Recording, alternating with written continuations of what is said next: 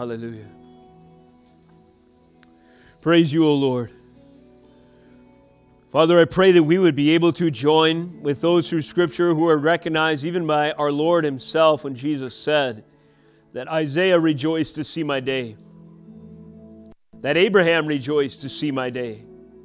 Father, I pray that as your Scriptures are open this morning, that we would see your day through the proclamation and revelation of the glorious plan of redemption, prophesied, fulfilled, prefigured of old and absolutely established forever the reality of the only hope for salvation in Jesus Christ in time, in the incarnation and the finished work of the cross, which was sealed with the resurrection and ascension and rule of our Lord and Savior. We thank you that as we turn to these precious scriptures that have been delivered to us at the cost of those preserving them, often giving their own lives, that we hold in our hand the glorious treasure that will surpass this life. I pray that we would realize their value today, and that the Spirit would use the proclamation of your truth to transform us into the image of Jesus Christ, our Lord and Savior, from glory to glory, even as by the Spirit of God. We thank you, Lord, for the opportunity that we have to embrace these means, to fellowship with the saints, to offer our prayers of supplication, our expressions of glory, our confessions of confidence in the truth of your Scripture, and also, Lord, to witness and to proclaim the fruit of salvation, continuing in the offer of hope in Christ alone, announced and proclaimed to our world even today. And as you do so, we pray that you would reap for yourself a great harvest, that souls would come into the kingdom of God through confession of sin and faith in Christ alone, as your church remains faithful to proclaim the only way, truth, and life. Lord, open our ears to hear and eyes to see these things and more in the pages of your Holy Scriptures today. In Jesus' name we pray. Amen.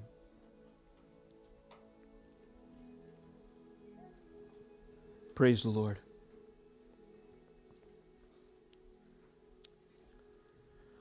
This morning we have the great privilege of opening up the Scriptures to Genesis 22.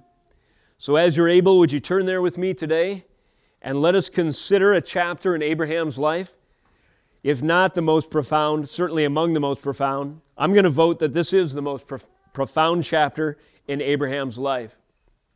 Rudy, if you want to bring up those lights when you get a chance, it'd be awesome. Thanks. The title of this morning's message is The Mount of the Lord.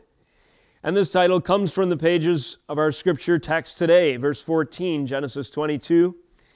The Lord will provide was the name of the place, according to Abraham.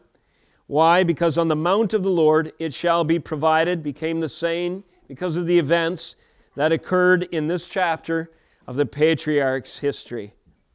The aim of this morning's message is to proclaim the promises of God superseding death. The promises of God indeed supersede death. That is one of the major themes in Abraham's life that he came to confess and to realize with his faith now stirred and the aim of this morning's message is to indeed proclaim his testimony that our faith might in turn be stirred, that we would truly believe and truly hold out by way of our own personal testimonies that the promises of God are more powerful. They supersede death.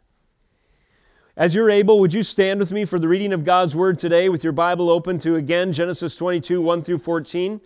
Let us consider the holy and inerrant Word of our Lord in these verses Listen as his word is proclaimed. Verse 1. After these things, God tested Abraham and said to him, Abraham. And he said, Here am I. He said, Take your son, your only son, Isaac, whom you love, and go to the land of Moriah and offer him there as a burnt offering on one of the mountains of which I shall tell you. So Abraham rose early in the morning saddled his donkey, and took two of his young men with him and his son Isaac. And he cut the wood for the burnt offering, and arose and went to the place of which God had told him. On the third day, Abraham lifted up his eyes and saw the place from afar.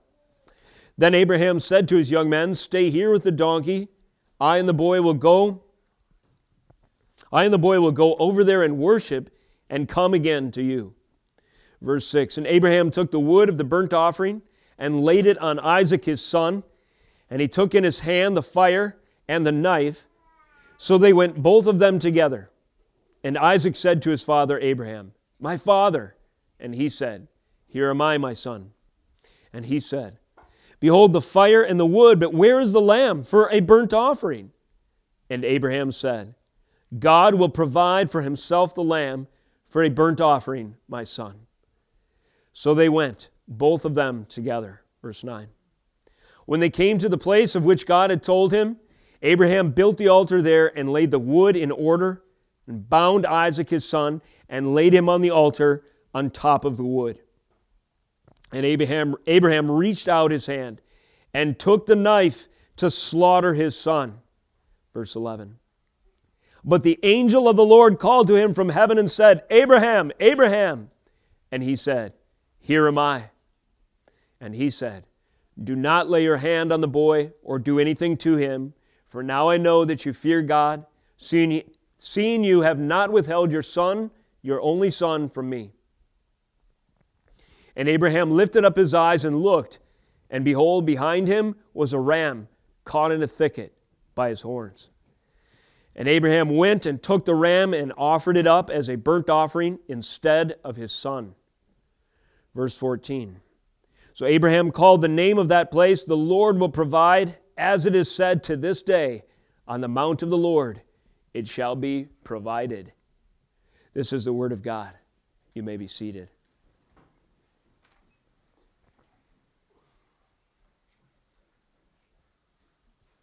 Genesis 22 provides another striking instance, marking an extraordinary milestone of faith in the life of Abraham. May you recall Genesis 21. Remember, the chapter begins with an altercation with Abimelech, in which Abraham is clearly the inferior, disguising his true identity in order to escape death by a king he feared more powerful than him Indeed, a king, to his shame, he feared more powerful than the promises of God. There's a shift. The tables turn. Abraham goes from fear to confidence. By the end of the chapter, in a second interaction with the same king, Abraham is the greater, Abimelech's the lesser. Abraham sets the tone and provides the sacrifice, and everything changes. And we ask ourselves, what's the result? Pardon me, that would be Genesis 20, and 21, or I can't remember exactly. But in between those two events, something major happened. Genesis 21 records Abraham, the patriarch's interaction with Abimelech, documenting a distinct change of roles between these two national figureheads. Why the sudden confidence and authority assumed on the part of Abraham, who entered this land disguising his covenant identity, fearing for his life? In context, so, another way to ask this question what happened between those two events that made the difference? In context, we can only conclude it was the miracle birth of the promised son that made all of the difference in this scenario. After the arrival of Isaac, it is apparent in the text that Abraham is a different man, if it could be said in, in one sense. Today, as we turn to the next chapter, chapter 22, our text, we find further testimony of Abraham's godly resolve by way of an excruciating trial, which will serve to show just how strong this new growing faith, this growing faith, truly is. Don't forget that Abraham and Sarah have already experienced the divine power of resurrection in the birth of their son. Abraham and Sarah have already experienced in the birth of their son a barren womb springing to life divine power of resurrection and the birth of their son, prior to facing the prospect of the death of their son in this chapter. As such, they illustrate profoundly the before and after picture of faith. And this we get from Hebrews 2 compared with Hebrews 11. The before faith picture? Well, the scriptures say, those, that is the unbelieving, who through fear of death were subject to lifelong slavery. You see, the before faith subject to lifelong slavery because of the fear of death. What's the after picture? 1135, Hebrews. Among other things, women received back, quote, women received back their dead by resurrection. Before, slavery through lifelong fear of death. After, women received their dead back from resurrection. This happened, figuratively, to Sarah herself and to Abraham. Before the birth of Isaac, I want you to recall age welcoming the last enemy, that is, age welcoming death, was perhaps Abraham's greatest fear. Genesis 15, 1 through 2. The Lord says, I will be your shield and buckler. Fear not, Abraham. And he exclaims, Yes, but. And what is the but in Abraham's mind? Why is he struggling so? Why does he fear? There is no heir among my own seed, the promised family, me and my wife, whom I can uh, look to to find confidence that your promises will continue. Abraham is afraid that death, that age, that barrenness will stand in the way of God's promises. How did this event of Isaac's birth change him? Genesis 22 answers. In light of our text, it is no wonder Abraham and Sarah are featured so prominently in Hebrews 11 8 through 19, a passage for further study, which declares by conclusion, Hebrews 11 19, that Abraham considered that God was able to raise his son up, and then we might add, not only from the barren womb, but even from the dead. With that introduction, I have a heading and three phrases drawn from our text to organize our thoughts today. This morning, let us, heading, consider the offering of Isaac in light of three contextual themes. Let's consider the offering of Isaac in light of three themes. Number one, verses 1 through 5, the testing of Abraham. Second major theme, verses 6 through 10, the fire and the knife. And, ne- and third theme, the Lord's provision, 11 through 14. We can better understand the offering of Isaac in light of the testing of Abraham, the fire and the knife, instruments of offering and sacrifice. And thirdly, the Lord's provision. First of all, 1 through 5. What was God's intention in this act? We see right away. And followed by a reference in verse 12, the following After these things, God tested Abraham. What was God seeking to accomplish in this event? Well, one thing we see right at the beginning He was testing him. After these things, God tested Abraham and said to him, Abraham, to which Abraham responds, Here am I.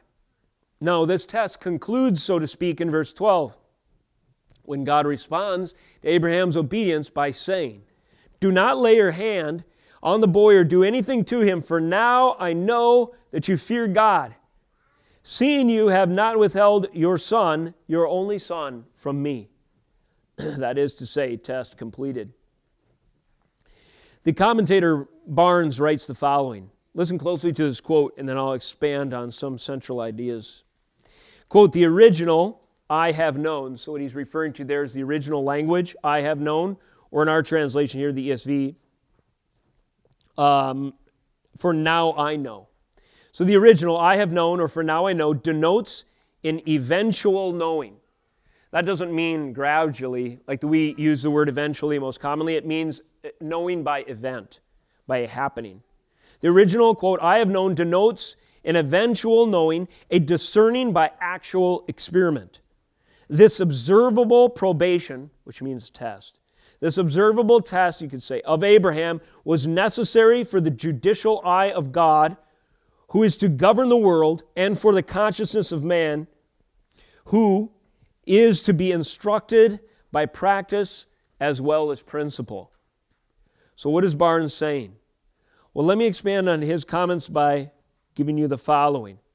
And I'll say this slowly in case you need to write it down. I think it's an important sentence to glean the truth of this event and to prevent us from stumbling into error. Here's the sentence That which is known only to God by virtue of his decree is now made known through his servant by virtue of its manifestation in time. Let me say it again. That by which, or that which is known only to God by virtue of his decree, is now made known through his servant by virtue of its manifestation in time. So, why do I bring this up? Because there is a question that might come to mind. Did God learn something he didn't know previous to this event? Answer unequivocal no. Therefore, what, in what sense was Abraham tested, and in what sense was further knowledge gleaned as a result? As a result, well, in this sense, what God knew all along by His omniscience, that is, ability to know everything, or by his decree, which means his perfect plan that encompasses all. What God had known all along was now made manifest in the event, as Barnes says. It was actually took a place, was confirmed in time, manifested in time through his servant Abraham. Now, this concept might be difficult to grasp at first, but it is worth the time of meditation to understand. That which is known to God by virtue of his decree, in this case, the faith of Abraham, that the promises of God supersede death, was now made known by God through his servant by virtue of its manifestation in time.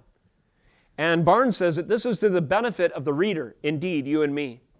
Well, another way to put it is if Abraham was never tested unto death in the case of his son, the manifestation of his faith that he believed God was more powerful than the last and greatest enemy, his one time greatest fear, would not be known to his family, to Abimelech, to the inhabitants of Beersheba, to the successful succeeding generations, or to you and I as I read it. So you see, the Lord tests, he brings this trial upon Abraham, in part for the purpose of proclaiming that the work that he had done in this man's heart now gave him a confidence in Jesus that said, the promise that affirmed, the promises of God are more powerful than the wages of sin. The promises of God are more powerful than the first and last enemy, death itself. The testimony of Abraham, evident in these events, declares to us and to the world and in time the promises of God supersede death. They are greater than death. This is true of all redemptive history. Jesus Christ, in the decree of God, was the lamb slain before the foundation of the world. Yet Jesus Christ came in time so that the plan and purposes of God might be manifest for the benefit of those who see his death and resurrection take place according to God's fulfillment and fullness and purposes in history, repent and believe. What is happening to Abraham is a pattern of God's revelation that will attend the way of redemption all the way through God's scripture, all the way through history. The testing of Abraham thus reveals God's intentions. Secondly, let us note Abraham's submission. In the testing of Abraham, we have this repeated phrase, Here am I. It's actually repeated three times, but twice in answering the Lord. So the first time, Abraham, or the God tested Abraham, verse 1, and said to him, Abraham, and he, Abraham, said, Here am I. Does that phrase sound familiar? Hey, kids, Kids, I have a question for you. Can you think of anybody maybe close to your age in the scripture when they heard the voice of the Lord in the nighttime? They said, Speak, Lord, for your servant hears, or Here am I. Do you, know, do you guys know who I'm talking about?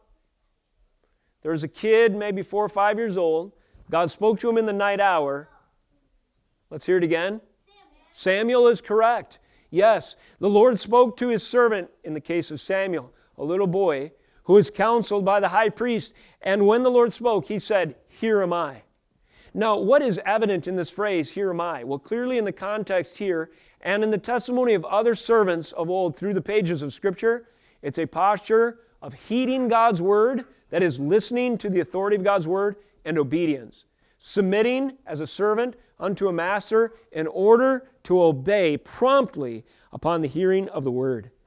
Now, this phrase joins others that are repeated twice. but I want you to notice in verse 1, the Lord calls Abraham, he says, Here am I. But then in verse 11, the angel of the Lord called to him, called to him from heaven and said, Abraham, Abraham, again, his name echoed from the uh, divine voice from glory, and he said, Abraham, here am I. Once again, Abraham answers. Now, note the context of these two affirmations of heeding God's word and obedience. The first is going to be a call to excruciating trial. In the first, here am I, Abraham is being called to embrace an excruciating trial. And he says, Great faith. Here am I, Lord. I submit and I heed your word. Evidence of the work that God had done in his heart.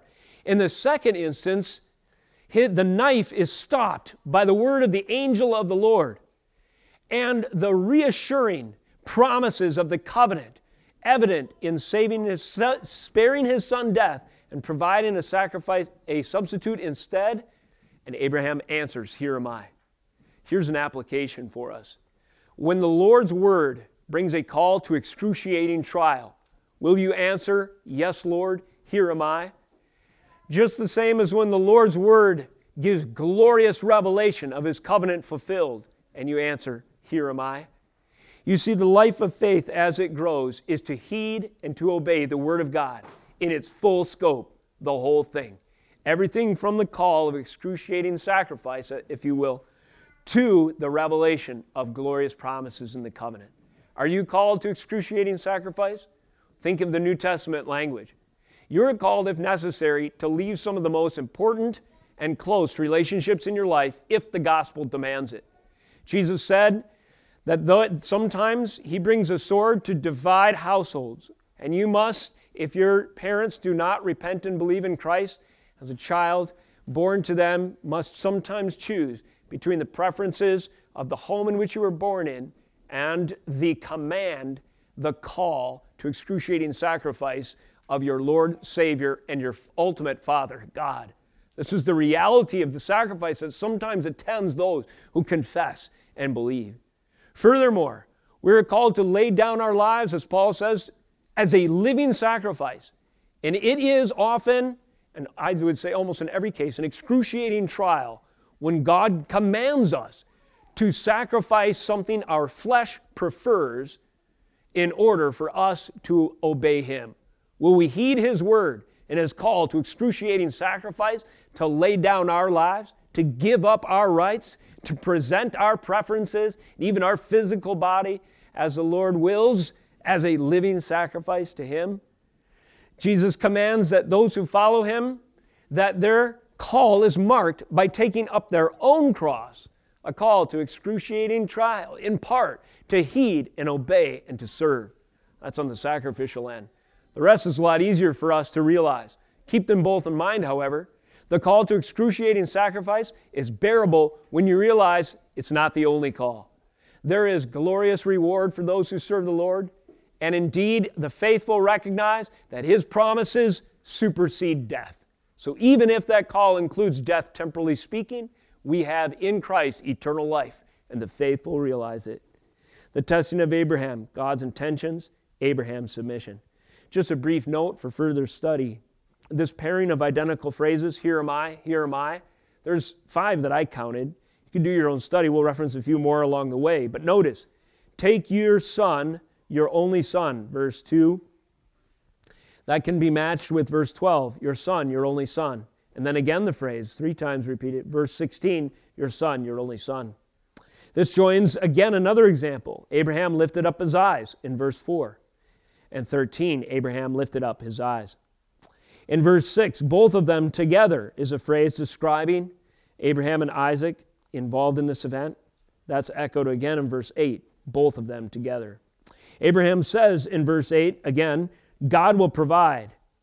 And this is repeated as he names the place by the same phrase in verse 14 the Lord will provide.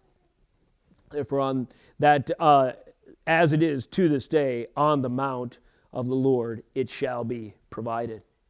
So it's interesting to take note, and just as a key for further study, when the scriptures repeat things, it's by way of emphasis. And we'll see along the way some examples. So, God's intentions, Abraham's submission, finally, faith and resurrection.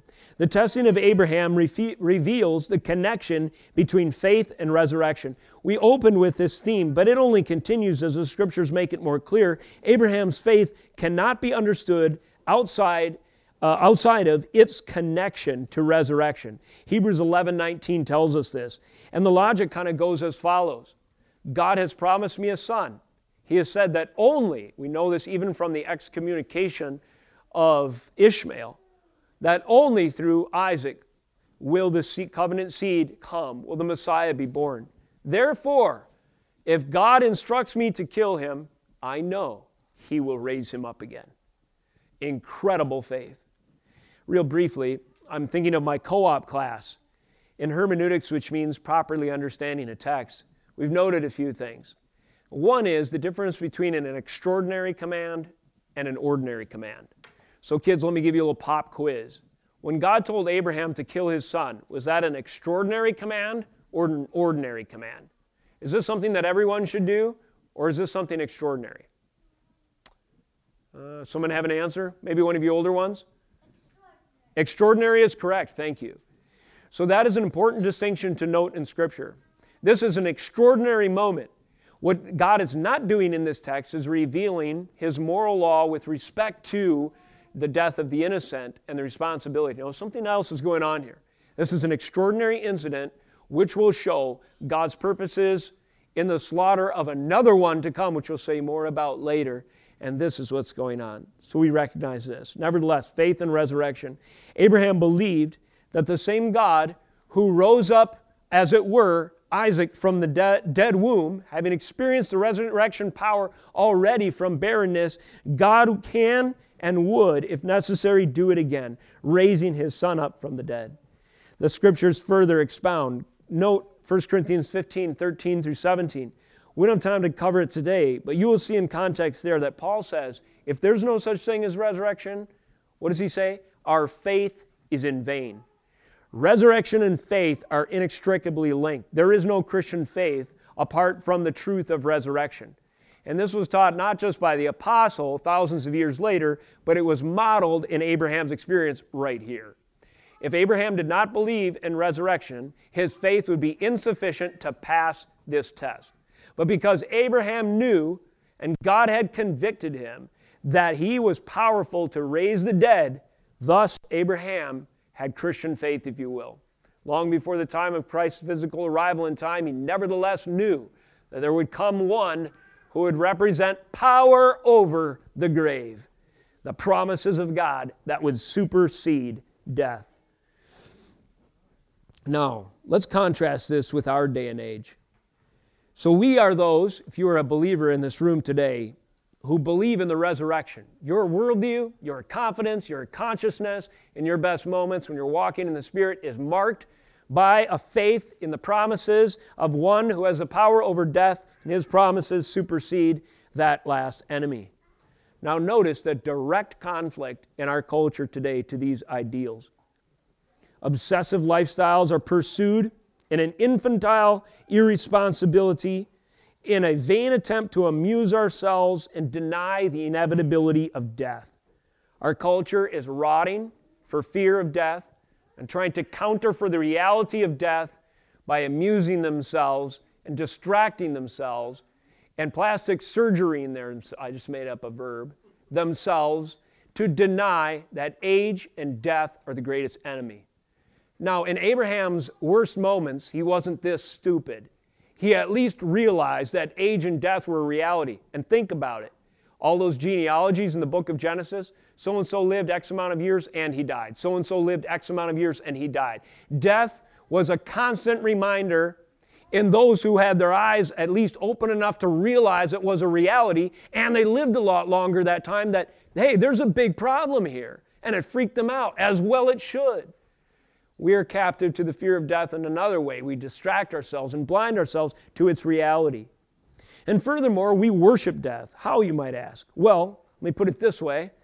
For the philosophers in the room, let me give you a little mumbo jumbo. Embrace, we embrace the metaphysics of Darwinistic origin theory. What does that mean?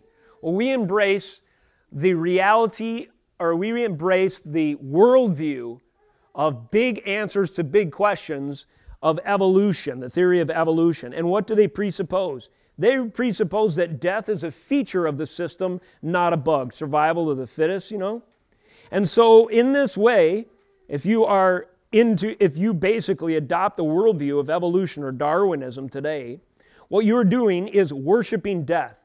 Death is the fatalistic, predetermining mechanism that is sovereign over time.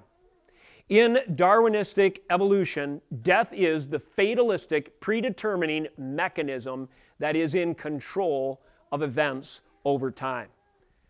And that is perverse. That is stupid. That is to worship death. That is to be a demonically possessed by a darkness of the soul and mind and consciousness and so called, you know, they call it so called science, but that's just an appeal to authority.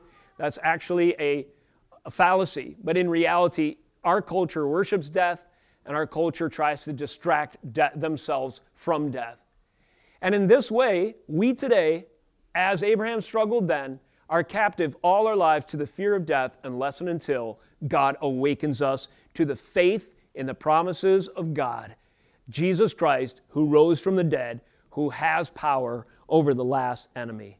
The testing of Abraham shows that this was God's intentions to reveal this kind of faith. Abraham's submission is an example for us, and it illustrates the connection between faith and resurrection that will be true of all of his people, even to today. Major point number two the offering of Isaac in light of three contextual themes. Uh, theme one, testing of Abraham. Theme two, the fire and the knife. So I can't resist this little anecdote. Wouldn't that make an awesome metal song? The fire and the knife. Maybe t- uh, for all the metal fans in the audience.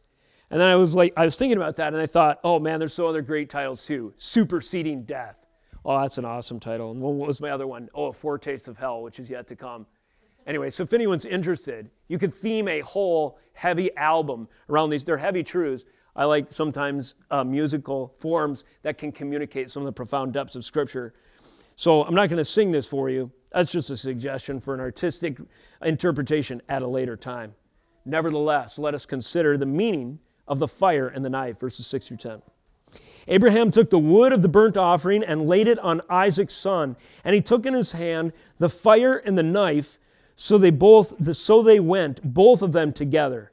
And Isaac said to his father Abraham, My father. And he said, Here am I, my son. And he said, Behold the fire and the wood, but where is the lamb for a burnt offering? Pause there. We'll continue a few more verses. And Abraham said, God will provide for himself the lamb for a burnt offering, my son. And they went, both of them, together. In this second passage, it continues, verse 9, they came, or second segment, they came to the place of which God had told him. Abraham built the altar there and laid the wood in order and bound Isaac his son, laid him on the altar on top of the wood. And notice the next action that Abraham's about to take. Verse 10 Abraham reached out his hand, he took the knife to slaughter his son. First of all, the fire. Now, let me just note that both of these, the knife and the fire, will be absorbed by the substitute ram. The knife will not plunge into Isaac. The fire will not singe so much as a hair on his body. Why? Because a ram, a substitute sacrifice, is provided who will be cut and who will be set on fire. The fire and the knife. The fire, referring, could well represent the just wrath of God. We've already seen this in the course of Genesis. Kids, uh, were there two, there's two wicked cities I'm thinking of and God rained down fire on them as an instrument of judgment. Sodom and? That is correct. Very good. Sodom and Gomorrah, the fire, representing the just wrath of God. Now, when we compare this text, a word you could use, juxtapose this text, alongside another visitation of the angel of the Lord, it indeed helps us to understand. So, the angel of, angels of the Lord, if you will, come and visit Sodom and Gomorrah. Do you remember this? This is a judicial reckoning, right? We covered this in prior messages.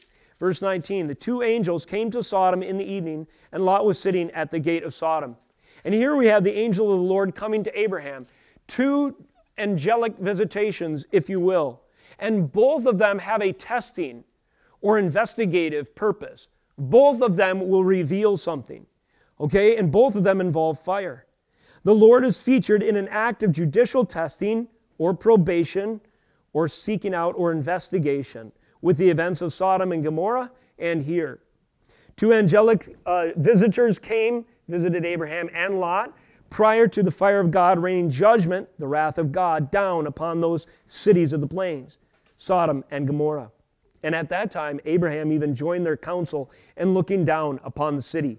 Incidentally, note, in verse 11, the angel of the Lord called to him, and where was the angel? Seated, as it were, from heaven. So we see this positional language the angel of the Lord from heaven looking down, testing Abraham, just as Abraham walks with the two angelic beings and looks down, as it were, in the divine council, looks down in Genesis 19 uh, ish upon Sodom and Gomorrah, and then a determination is made. So, in the context, when we compare these two things, it might be easier to understand what's going on here.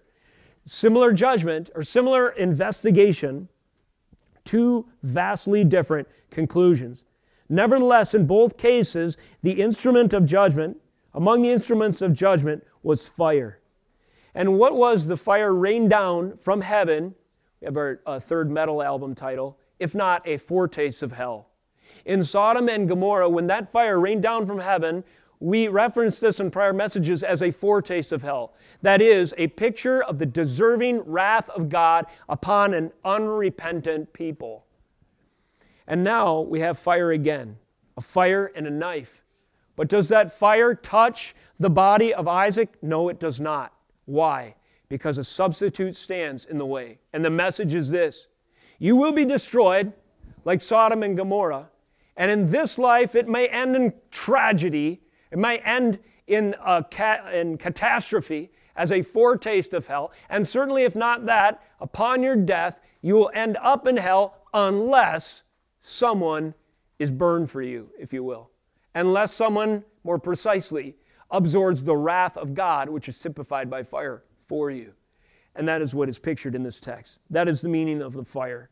The fire representing the just wrath of God was there, present, and a real threat, unless there was an intervention and a sacrifice, a substitute, took the fire that we otherwise deserve as the picture. Secondly, the knife. If the fire represents the just wrath of God, what does the knife represent? Kids, um, I asked you this recently, but remind us. So Adam and Eve are kicked out of the Garden of Eden, and can they just go back in? Why not? Very good. So there's an angel with a flaming sword, a blade, a knife, right? That stands guarding the entrance from uh, Adam and Eve returning to the Garden of Eden. And this communicates to us that there is no return to reconciliation, there's no pathway to restored fellowship except through the sword. Now, when Jesus was killed on Calvary, can't help but jump to the end. When Jesus was killed on Calvary, he was pierced on purpose, as Isaiah 53 tells us, according to the plan and purposes of God, to absorb the knife, the sword judgment, that you and I deserved in order that he, as our substitute lamb, as it were, might purchase safe passage for us back into Eden, so to speak, back into fellowship with God the Father. Now, this is the knife borne by another that grants us safe passage to be restored to perfect fellowship with God. And Jesus took the knife for us. Just as in this picture, the ram took the knife for Isaac. So we have the fire and the knife. Now, this is a theme throughout Scripture. Oh, man, I can't go on without illustrating this in context. Let me move to Genesis 15, two verses real quick 9 and 10. Remember this?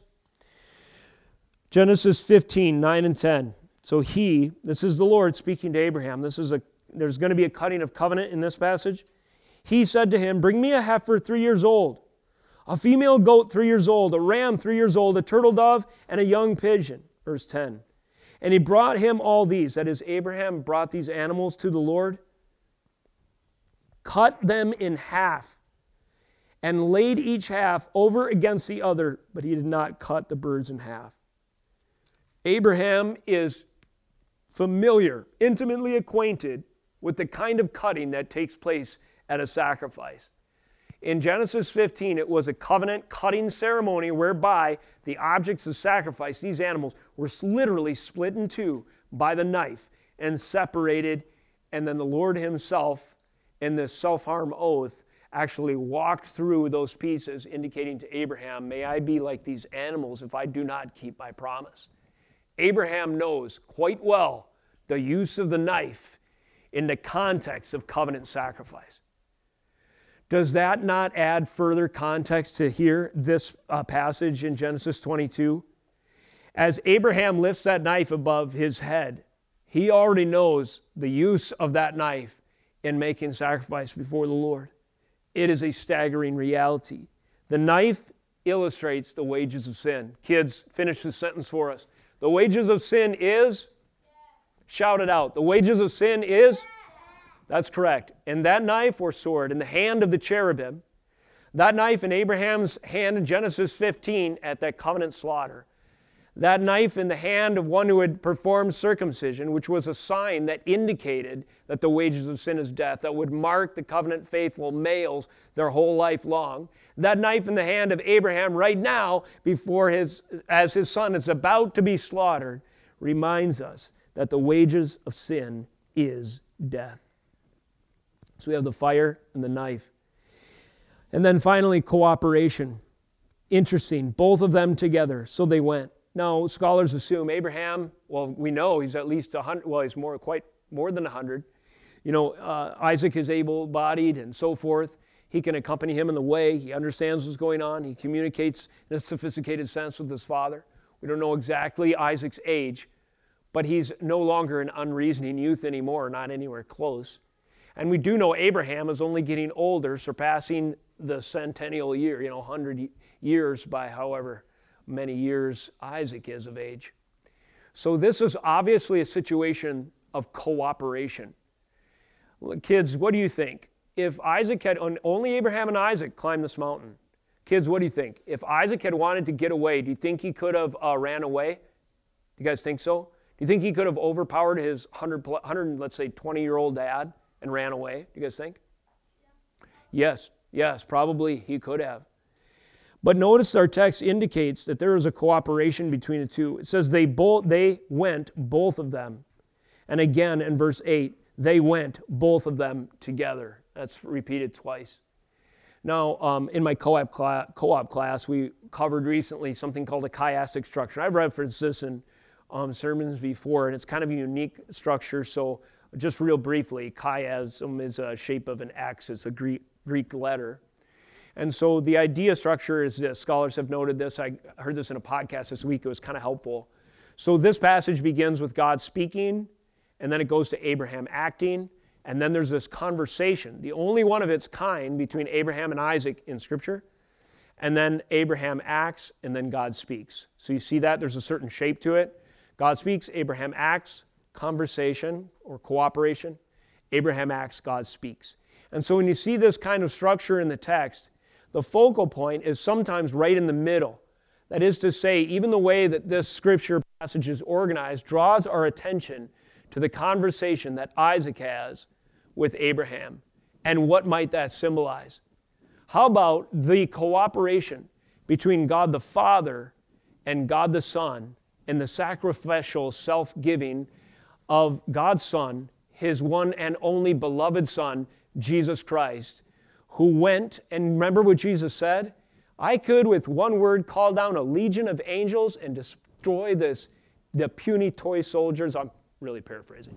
The puny toy soldiers of this Roman guard. It's ridiculous if you assume that I am going coerced by a tyrannical political figure or by the swords of these feeble uh, Roman guards that are, that are escorting me to Calvary. Jesus went to Calvary in cooperation with his Father.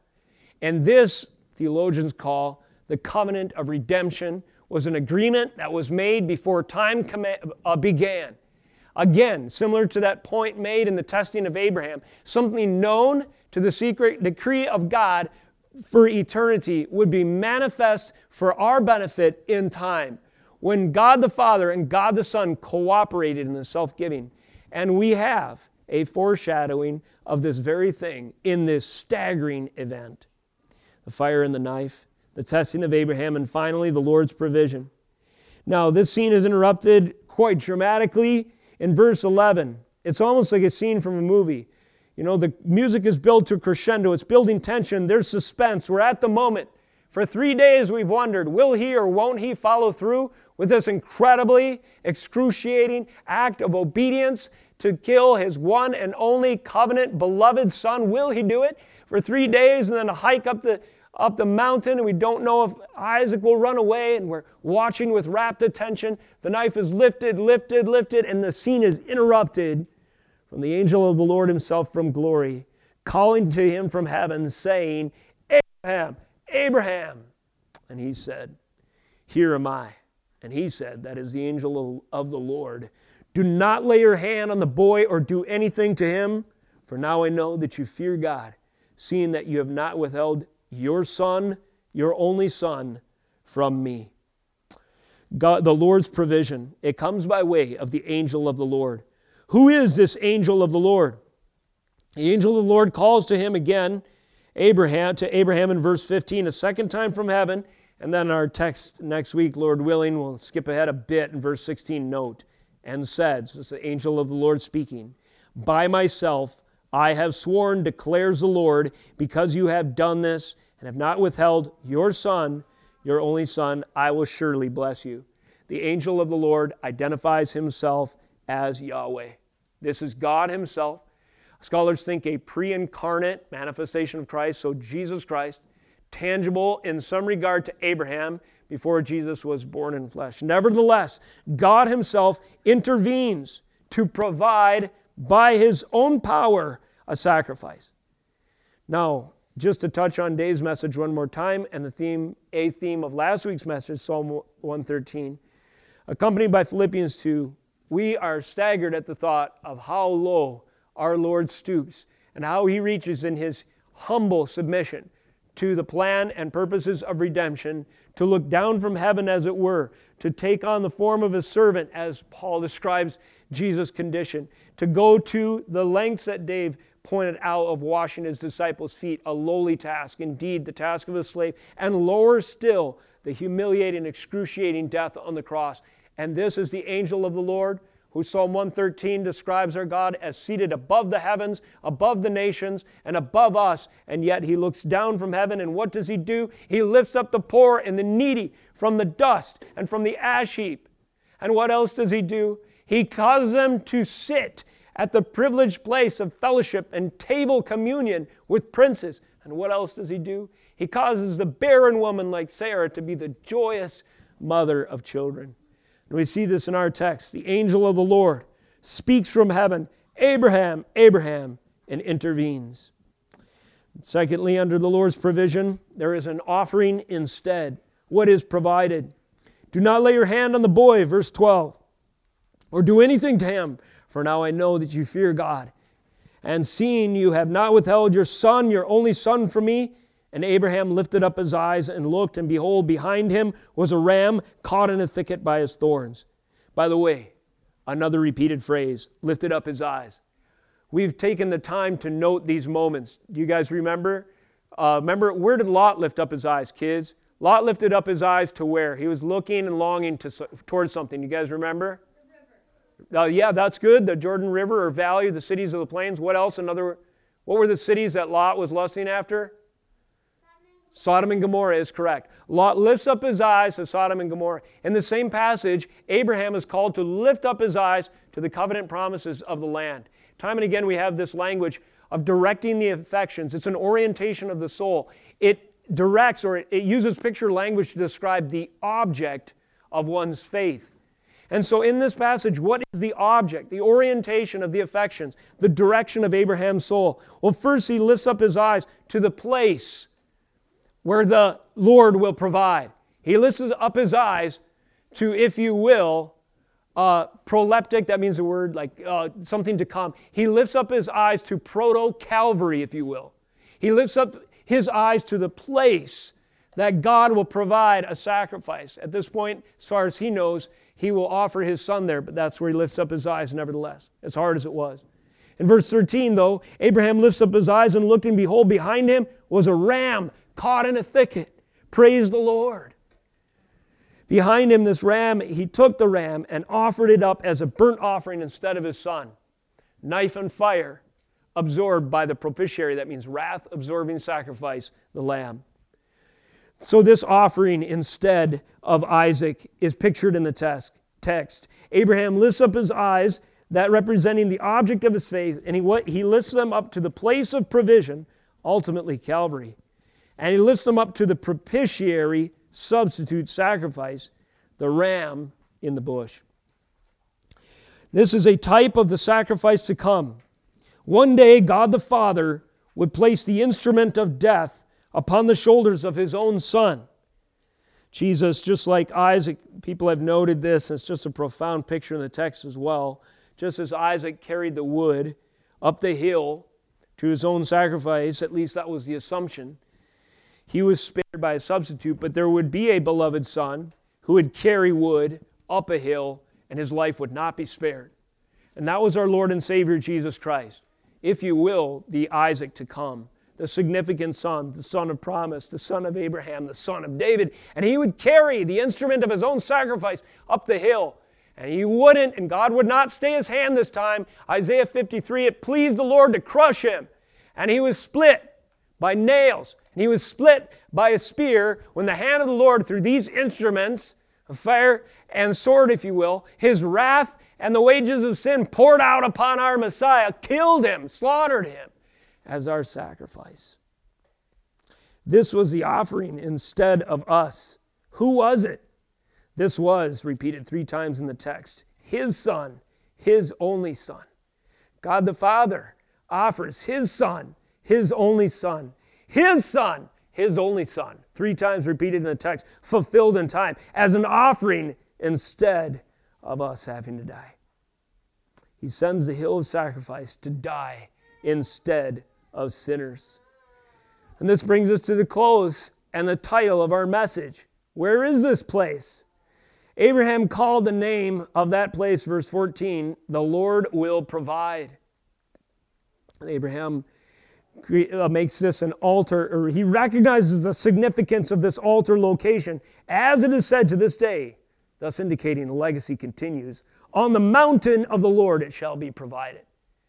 And once again, in the category of what we don't have time to study today, go to 1 Chronicles 21 through 22 1 on your own time. You will find on Mount Moriah, this very same hill, the son of, or David himself offers a sacrifice to stay God's sword judgment.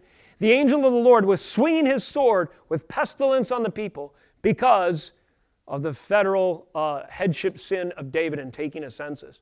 And it does not stop, the killing does not stop until a sacrifice is provided on this very same mountain. And guess where the temple was built? Well, David purchased that threshing floor of Ornan, and he eventually commissioned the temple his son would build right on that very plot of ground. And this can't be far from where our Messiah was killed. And that testimony is being proclaimed to you in this message today. On the mount of the Lord it shall be provided. And we hasten to say, with the full testimony of Scripture, on that mount of the Lord it has been provided. Praise His holy name. This is the message we proclaim to the world that thinks the Bible doesn't make sense. Why do they think that? Because they're lost in their transgressions and sins, because they're captive all their life to the fear of death, Pray that through the proclamation of the scriptures, their eyes might be open. They might see for the first time the substitute provided God's Son, His only Son. God's Son, His only Son. And we repeat yet a third time as we proclaim the only hope of salvation. So long as there's breath, in our lungs and the Lord has endured with this wicked generation, God's Son, His only Son, has been provided. Repent and believe. Let us close in prayer. Lord Jesus, we thank you for the moving testimony of our forefathers' faith, Abraham, who placed his hope not in himself, his own works, but looked to that which was provided for him, that allowed his son to escape the sword and fire of judgment. And this pictured a father to come who would provide his own son, our Lord Jesus Christ, whereby we might escape the sword and fire of judgment. His name we proclaim today as the only hope for salvation. We pray that that message would resound loud and clear in a day where pe- when people worship death and are held in captivity and fear to its reality. We thank you, Jesus, that you endured the wages of sin and, and that the hand of the Father was not stayed when you took in your own flesh the consequences of our transgression that we might be saved.